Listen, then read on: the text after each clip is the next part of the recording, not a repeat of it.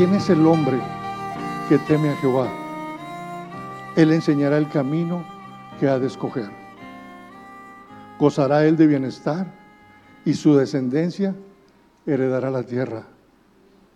La comunión íntima de Jehová es con los que le temen y a ellos hará conocer su pacto. Dios es un Dios de pactos, hermanos.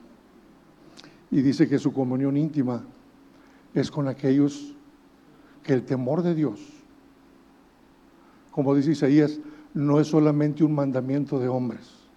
Amén. Isaías en, el capítulo 29, 13, dice, dice pues el Señor, porque este pueblo se acerca a mí con su boca y con sus labios me honra, pero su corazón está lejos de mí. Y su temor de mí no es más que un mandamiento de hombres que les ha sido enseñado. El profeta Isaías nos dice ahí en el capítulo 11 y en el verso 2 que el, el, temor de Jehová es un espíritu, es una unción. Amén. Cuando habla de los siete espíritus, la séptima unción, el, séptimo espíritu dice, es el temor de Jehová. Amén. ¿Quién es el hombre que teme a Jehová? Dice, Él le enseñará el camino que debe escoger. ¿Cómo necesitamos esa alianza cada mañana, hermanos? ¿Cómo necesitamos esa alianza? Sabemos, hermanos, que el principio de la sabiduría es el temor de Jehová. Es el cimiento de la sabiduría. Dice el, versículo 13 del Salmo 25, gozará él de bienestar y su descendencia heredará la tierra. Dice Hebreos 11:7 que Noé, vamos a, vamos a leerlo hermanos, es bueno leerlo, ¿verdad?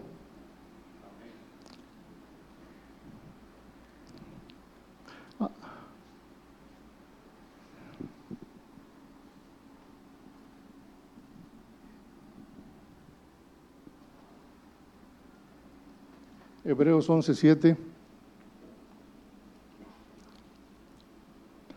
dice, por la fe Noé, cuando fue advertido por Dios acerca de cosas que aún no se veían, fíjese lo que, lo que el Espíritu escudriña, dice que Noé, con temor, con ese, con ese temor que no había sido en él un mandamiento de hombres. Amén Dice, con temor preparó el arca en que su casa se salvase. Amén. Y por esa fe condenó al mundo y fue hecho heredero de la justicia que viene por la fe. O sea, con el temor de Jehová, hermanos, nuestros hijos caminarán con el Señor. Amén. Fíjense lo que el Señor nos ha hablado esta mañana a todos. Nos ha hablado de volvernos a Él, de entrar a otro nivel de intimidad con Él. Amén. Nos ha dicho que hemos descuidado la intimidad con Él. En el, en el original hebreo, eh, eh, eh, la, la, intimidad íntima viene de, se traduce de una raíz que significa secretos. Él, ahí en esa intimidad va a revelarnos sus secretos. Amén. El temor de Jehová, hermanos, es indispensable. Como decíamos, es el inicio, el cimiento de la sabiduría. Dice que la comunión íntima, el verso 14, la comunión íntima de Jehová es con los que le temen y a ellos hará conocer su pacto. Vamos a llegar a ser sus amigos, hermanos, íntimos.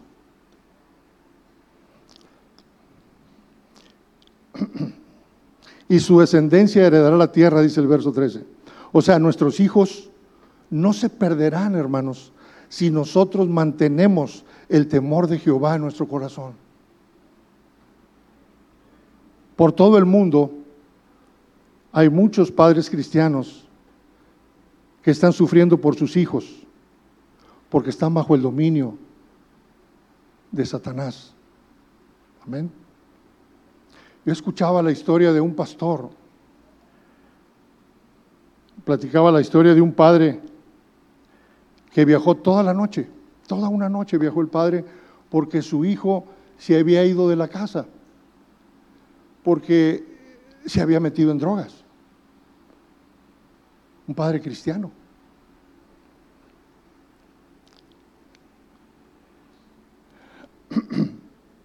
Y este padre lo buscó, dice, y lo buscó. Viajó toda la noche, hermanos, toda una noche viajó preguntando por, su hijo. Y alguien le dijo por ahí, eh, creo que él puede estar ahí en la casa del crack. ya sabemos lo que es el crack, una, una, droga, ¿no? Dice, ve y búscalo allá en la casa del crack. Y este hombre fue, y dice que cuando él llegó a ese lugar, dice, vio un cadáver, un cadáver vivo. Cuando yo me acerqué a él, dice, no lo conocía, era mi hijo. Dice, era un cadáver prácticamente. Él llegó para hablarle amorosamente y decirle, hijo, vuelve a casa.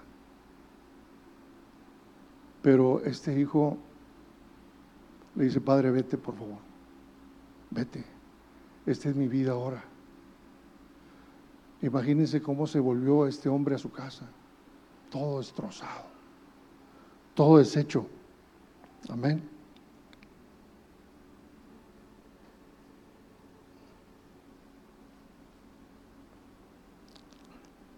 Y este, este pastor que comparte esta historia decía al final, dice, yo he entendido que ese padre no tenía el temor de Jehová.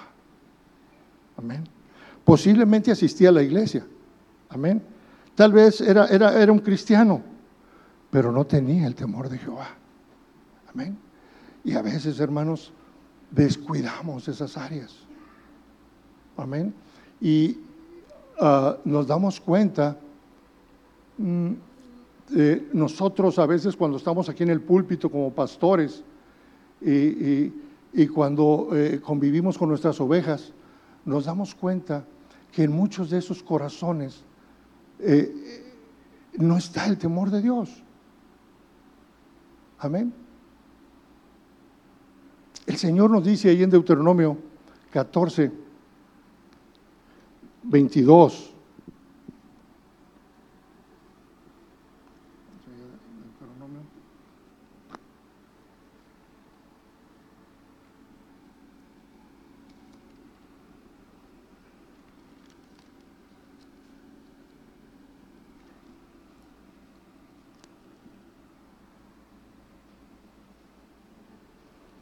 Dice, lo voy a leer hermanos, 14, 22 y 23 dice, indefectiblemente diezmarás todo el producto del grano que rindiere tu campo cada año, y comerás delante de Jehová tu Dios en el lugar que él escogiere para poner ahí su nombre, el diezmo de tu grano, de tu vino y de tu aceite, y las primicias de tus manadas y de tus ganados, para que aprendas, para que aprendas a temer a Jehová tu Dios todos los días.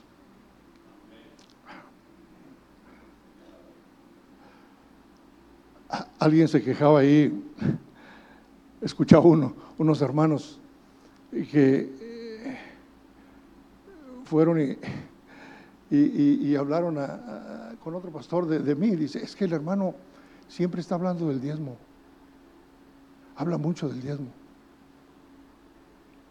Saben, cuando yo me convertí al Señor Jesucristo, había un hombre de Dios ahí en la iglesia como pastor. ¿Y sabe cuál era el versículo con el, el, que nos despedíamos cada noche de servicio? Teníamos servicio martes, miércoles, jueves, viernes y domingo. Cinco días a la semana. Y el, versículo de despedida era, traed todos los diezmos al alfolí y haya alimento en mi casa. Ese era el versículo que yo estaba, bueno, la primera vez que me congregaba ahí y, y estaba aprendiendo. Amén.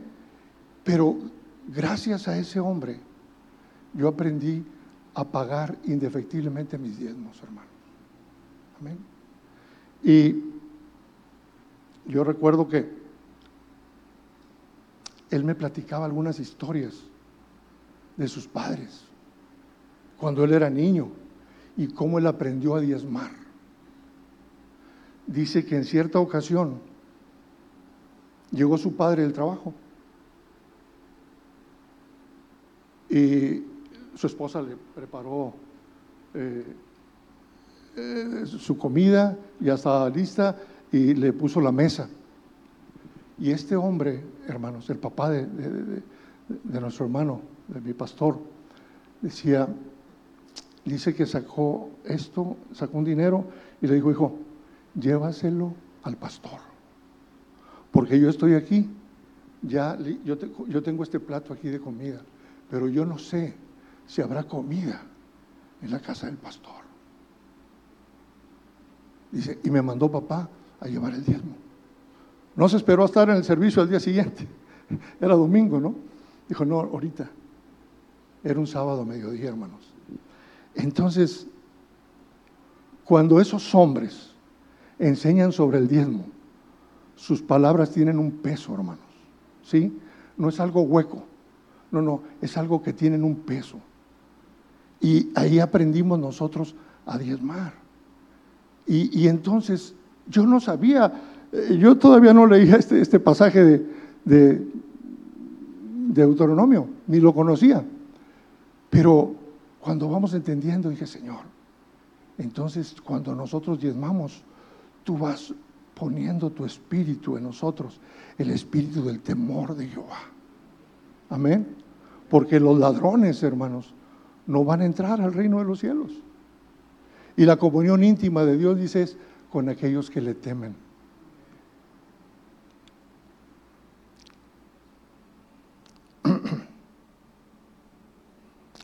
dice cuán importante es tener el temor de Jehová, hermanos, en nuestra vida. Porque nuestra descendencia estará guardada en el Señor. Dice que heredará la tierra y nuestra descendencia nunca, cuando en nosotros está ese temor de Jehová, Dios se venga. Nosotros no podemos cuidar a nuestros hijos las 24 horas del día, hermanos. Los soltamos, los tenemos que soltar y afuera está el devorador. Y afuera está el mundo que quiere devorarlos. Amén.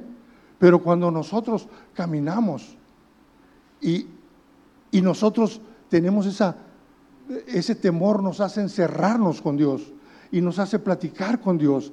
Y nos levanta el Señor a las horas de la madrugada, en verano, en invierno. Y, y, sí, Señor, aquí estamos. Y dice que cuando nuestros hijos salgan, hermanos, dice que Él va a reprender al devorador por nosotros para que no sea dañada nada de, lo nuestro. Amén. Dice, nuestros hijos estarán guardados Amén. Y no caerán en esos abismos que cayó este joven, el hijo de este hermano, en esos vacíos.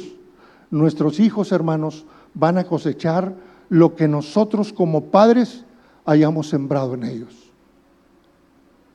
Hoy, hermanos, lo que nosotros estamos viviendo cada día, hermanos, es escribir un testamento para dejar una herencia amén, a nuestros hijos, lo que hoy vivimos. Si vivimos una vida descuidada espiritualmente, eso estamos, eso van a cosechar nuestros hijos. O sea, lo que nosotros vivimos como padres no solamente nos afecta a nosotros, estamos afectando, hermanos. Estamos afectando a nuestra descendencia. Amén. Escuchaba la historia de, esa mujer, Susana Huelde. Me, me sorprendía, 19 hijos, hermanos y tenía escuela en casa. Dice que ella fue la precursora de, del, del, homeschool. Amén. Escuela en casa. Porque ella fue una hija de, un, pastor, de un ministro de Dios, y, en, su, en su familia eran 25 hermanos. Pero con una disciplina, hermanos, preciosa.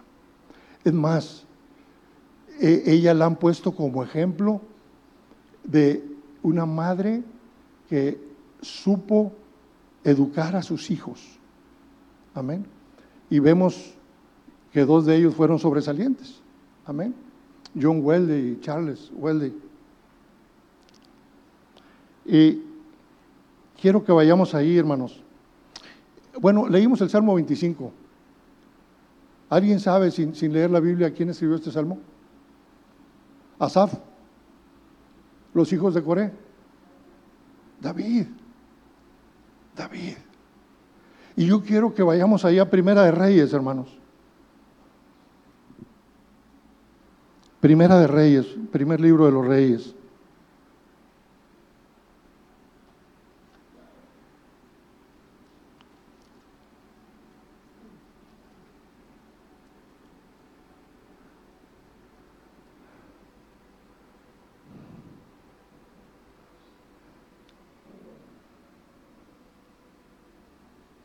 Miren el testimonio que da un hijo de su padre.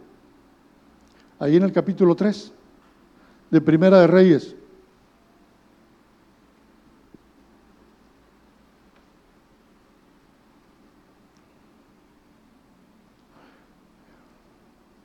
Vamos a leer desde el verso 5.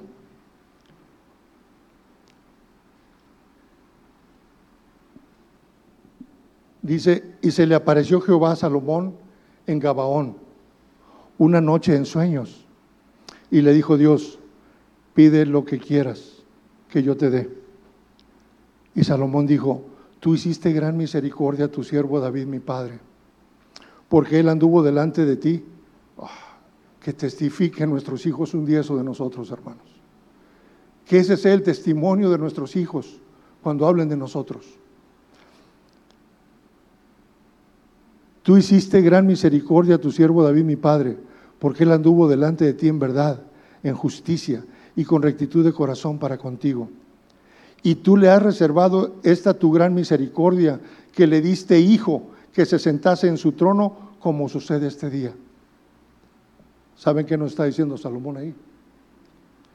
Yo sé que yo no tengo ningún mérito para estar aquí, en este trono todo el mérito es de mi Padre, porque Él caminó con rectitud cada día.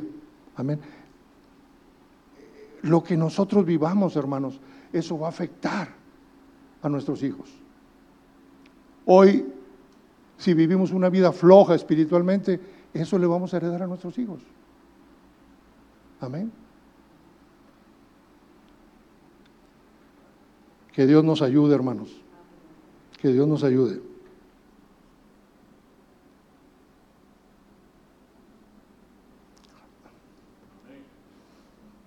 Él sabe que el trono que ocupa no es por méritos propios, es debido a la vida y a la caminata de su padre, Querencia, un hombre lleno del temor de Jehová.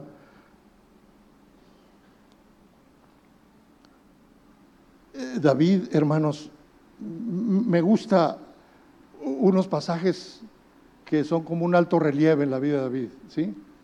Como que son picos sobresalientes en la vida de este hombre. Y, a mí me conmueve mucho. Fíjese, David fue perseguido por Saúl 13 años. Por 13 años Saúl estuvo persiguiendo a David cada día. Y en dos ocasiones en dos ocasiones. Dice que estaba dormido Saúl y, sus hombres, y él estaba ahí a, un lado, dice, y para comprobarle a Saúl que él había estado ahí cerquita, le cortó un pedazo de su capa. Y, dice que aún cuando, cuando hizo eso, se turbó su corazón. Dijo, Señor, ¿qué, he hecho? Aún ahí se turbó. ¡Qué temor! Y le decían sus soldados, mátalo, Dios te lo ha entregado. Ya vamos a dejarnos de, de huir. Líbreme Jehová de tocar a su ungido. Amén. ¿Cuántos tenemos aquí temor de tocar a, a, los ungidos del Señor? ¿Sí? Es importantísimo, hermanos. Es importantísimo. Sí, a veces vamos en el carro y, hay una situación ahí a veces de, de cerrones y cuestiones y digo, Señor, yo no sé quién es ese hombre. A lo mejor es un, un ungido y no, no quisiera ni, ni, ni mencionar nada de él. Amén. Que Dios nos dé la gracia, hermanos, para no tocar a los ungidos. David, esa era la vida de David. Esa era la vida de David. Y cuando, cuando Saúl muere, dice que le hizo componer eh, eh, cantos, como han caído los valientes. De veras. Señor, yo, créanmelo hermanos, eso, eso me conmueve. Como, como ese hombre que lo había perseguido por 13 años, todavía podía él componerle endechas y hacérselas cantar a Israel. Y van a cantar estas endechas. ¿Cómo han caído los valientes? Amén. Señor, qué hombre. Qué hombre. Sí, es cierto, él tuvo un pecado grave. El pecado de adulterio y luego de homicidio. Amén. Es un descuido. Amén. Y cuando el profeta Natán viene a, decirle esto, se lo dice de una manera muy, muy hermosa el Señor, ¿verdad? Dice con mucha sabiduría, dice, ¿qué, ¿qué merece ese hombre que hizo esto y esto y esto? La muerte. La muerte. Tú eres ese hombre. Tú eres ese hombre. Pero sabes, el Señor te ha perdonado te ha perdonado. Amén. Dice que Él es el que perdona nuestras rebeliones, hermanos. El que rescata del hoyo nuestra vida cuando andamos en sus caminos. Cuando caminamos con Él. Él rescata del hoyo nuestra vida.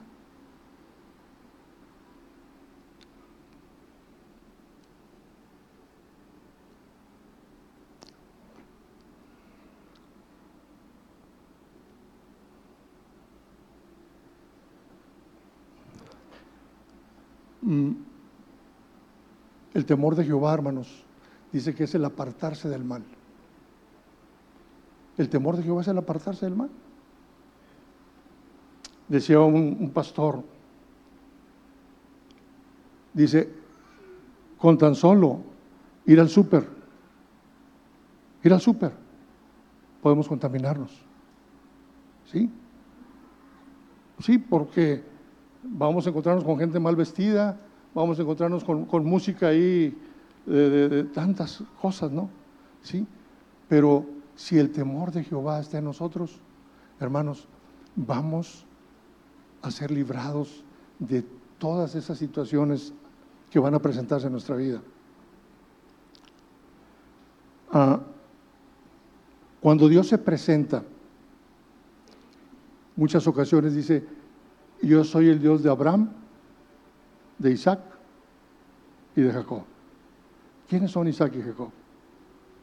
Su descendencia. Amén. Y ellos heredaron, ellos heredaron el pacto que Dios hizo con su padre. Amén. Escuchaba una narrativa de, de cuando el Señor le dice a, cuando el Señor le dice a Abraham, sal de tu tierra y de tu parentela. Dice, y salió Abraham sin saber a dónde iba. Y comentaba este hermano en una prédica que yo escuchaba, dice, Señor, no me podrás dar una dirección a dónde me estás mandando porque tal vez mi familia va a querer escribir y, pues para que sepan dónde estoy. Amén. Dice, salió sin saber a dónde iba. qué hombres, hermanos. Qué hombres.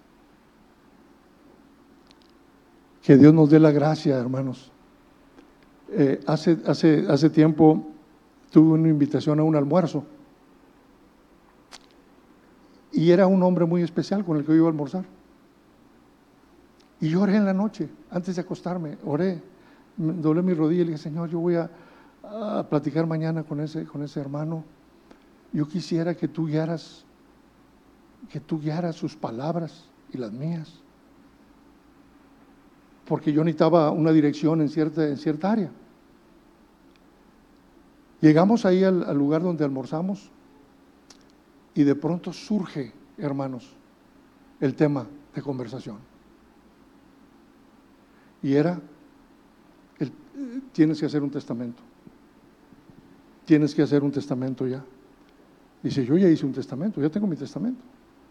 Necesitamos tener un testamento. ¿Qué les vamos a heredar a nuestros hijos? ¿Qué les vamos a heredar a nuestros hijos?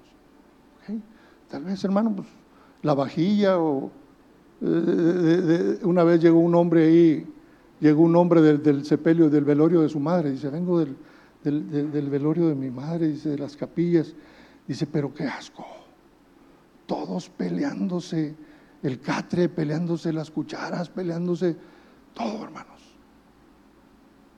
tremendo, peleándose la herencia.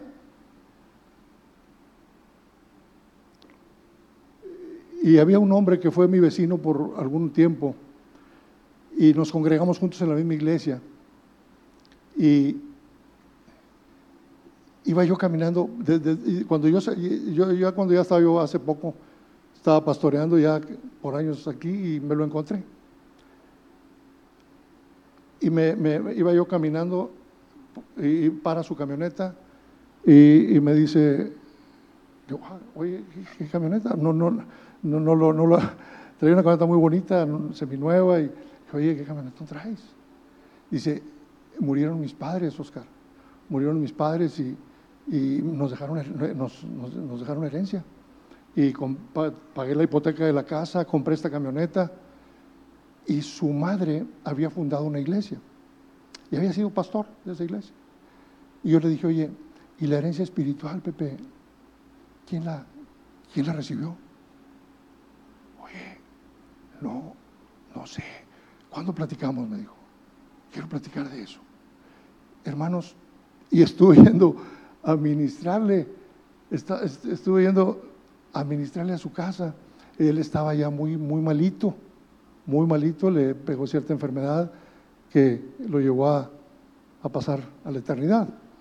Pero estábamos ahí ministrándole y este hombre recobró mucho ánimo, muchas fuerzas. Él se había alejado de la iglesia y, recobró y estuvimos alabando juntos, cantábamos. Y, y entonces, cuando él murió, me habló su esposa en la madrugada. Me dice, hoy murió Pepe, hermano. Y me preparé para ir al sepelio. Cuando llegué al sepelio, estaban sus hijos ahí.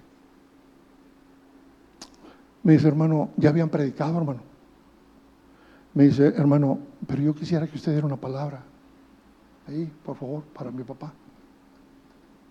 Bueno, si me da oportunidad el pastor, pues lo hago.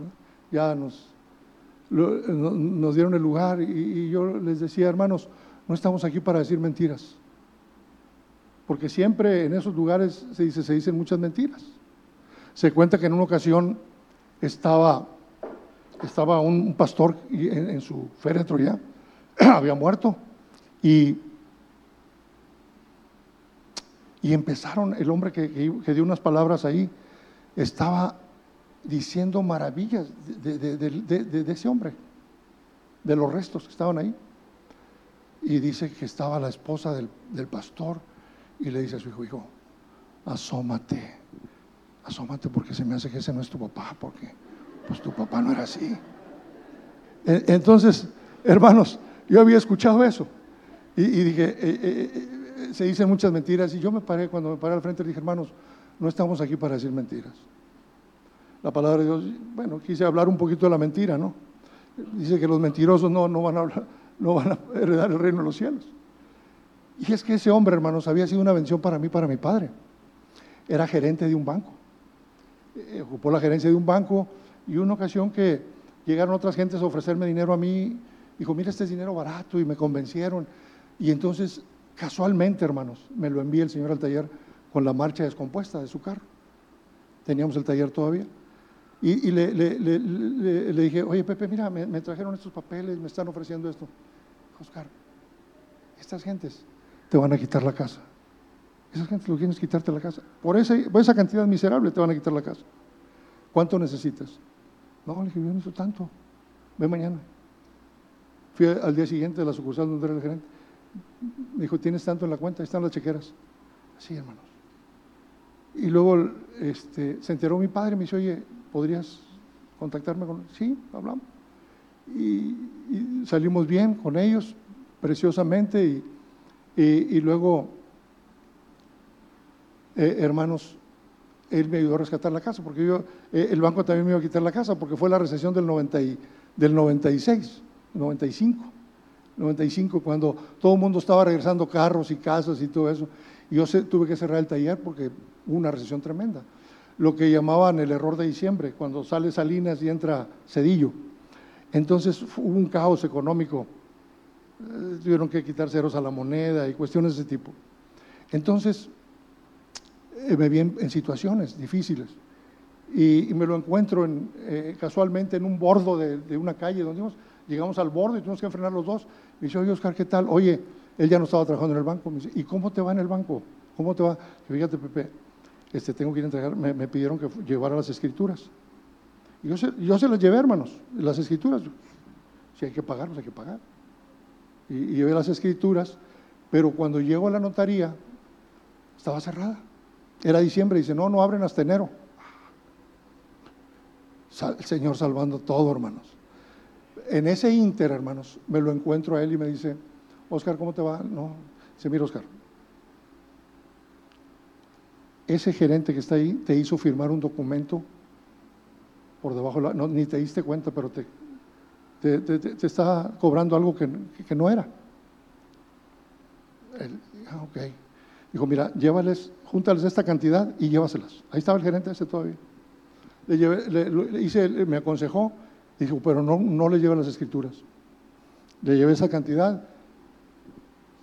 solucionó el problema, hermanos. Ese hombre lo usó Dios para salvar mi casa, para, para, para, bendecir mi vida. Amén. Y la, vida de mi padre.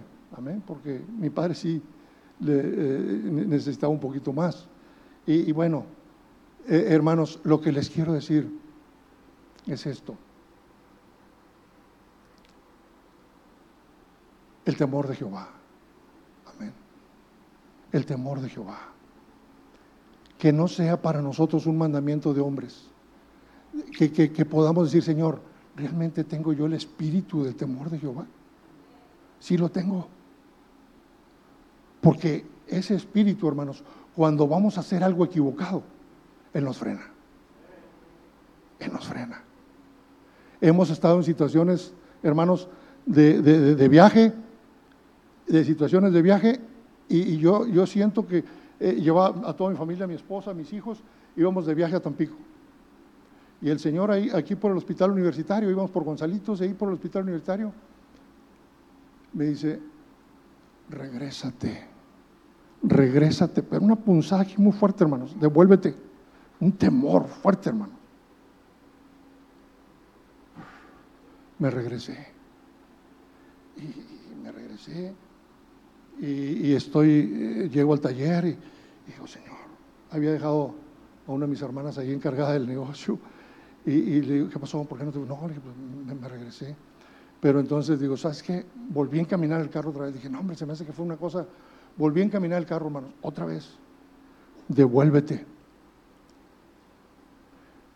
Me vine a buscar a los hermanos Bustamante para pedir consejo. No estaban. Pues me fui con unos hermanos ya maduros y, me dieron palabra, hermano, pues si el Señor te está diciendo, mejor no hagas eso. Mira, me platicaron una experiencia que habían tenido ellos. Pero ese espíritu, hermanos, el espíritu del temor de Jehová, es algo indispensable en nuestras vidas. Y yo creo que sin él no vamos a, no vamos a alcanzar para lo que fuimos alcanzados. Amén. no vamos a alcanzar, hermanos, para lo que el Señor nos ha alcanzado a nosotros. Vamos a salir, vamos a esquivar. Yo he visto tantos hombres de Dios que yo, eh, eh, eh, hermanos, hombres que yo me cuadraba ante ellos y ya no están. Y ya no están. Señor, ¿qué pasó? Y yo entiendo que cada uno de nosotros estamos aquí esta mañana por su pura misericordia, hermanos. Por su pura misericordia.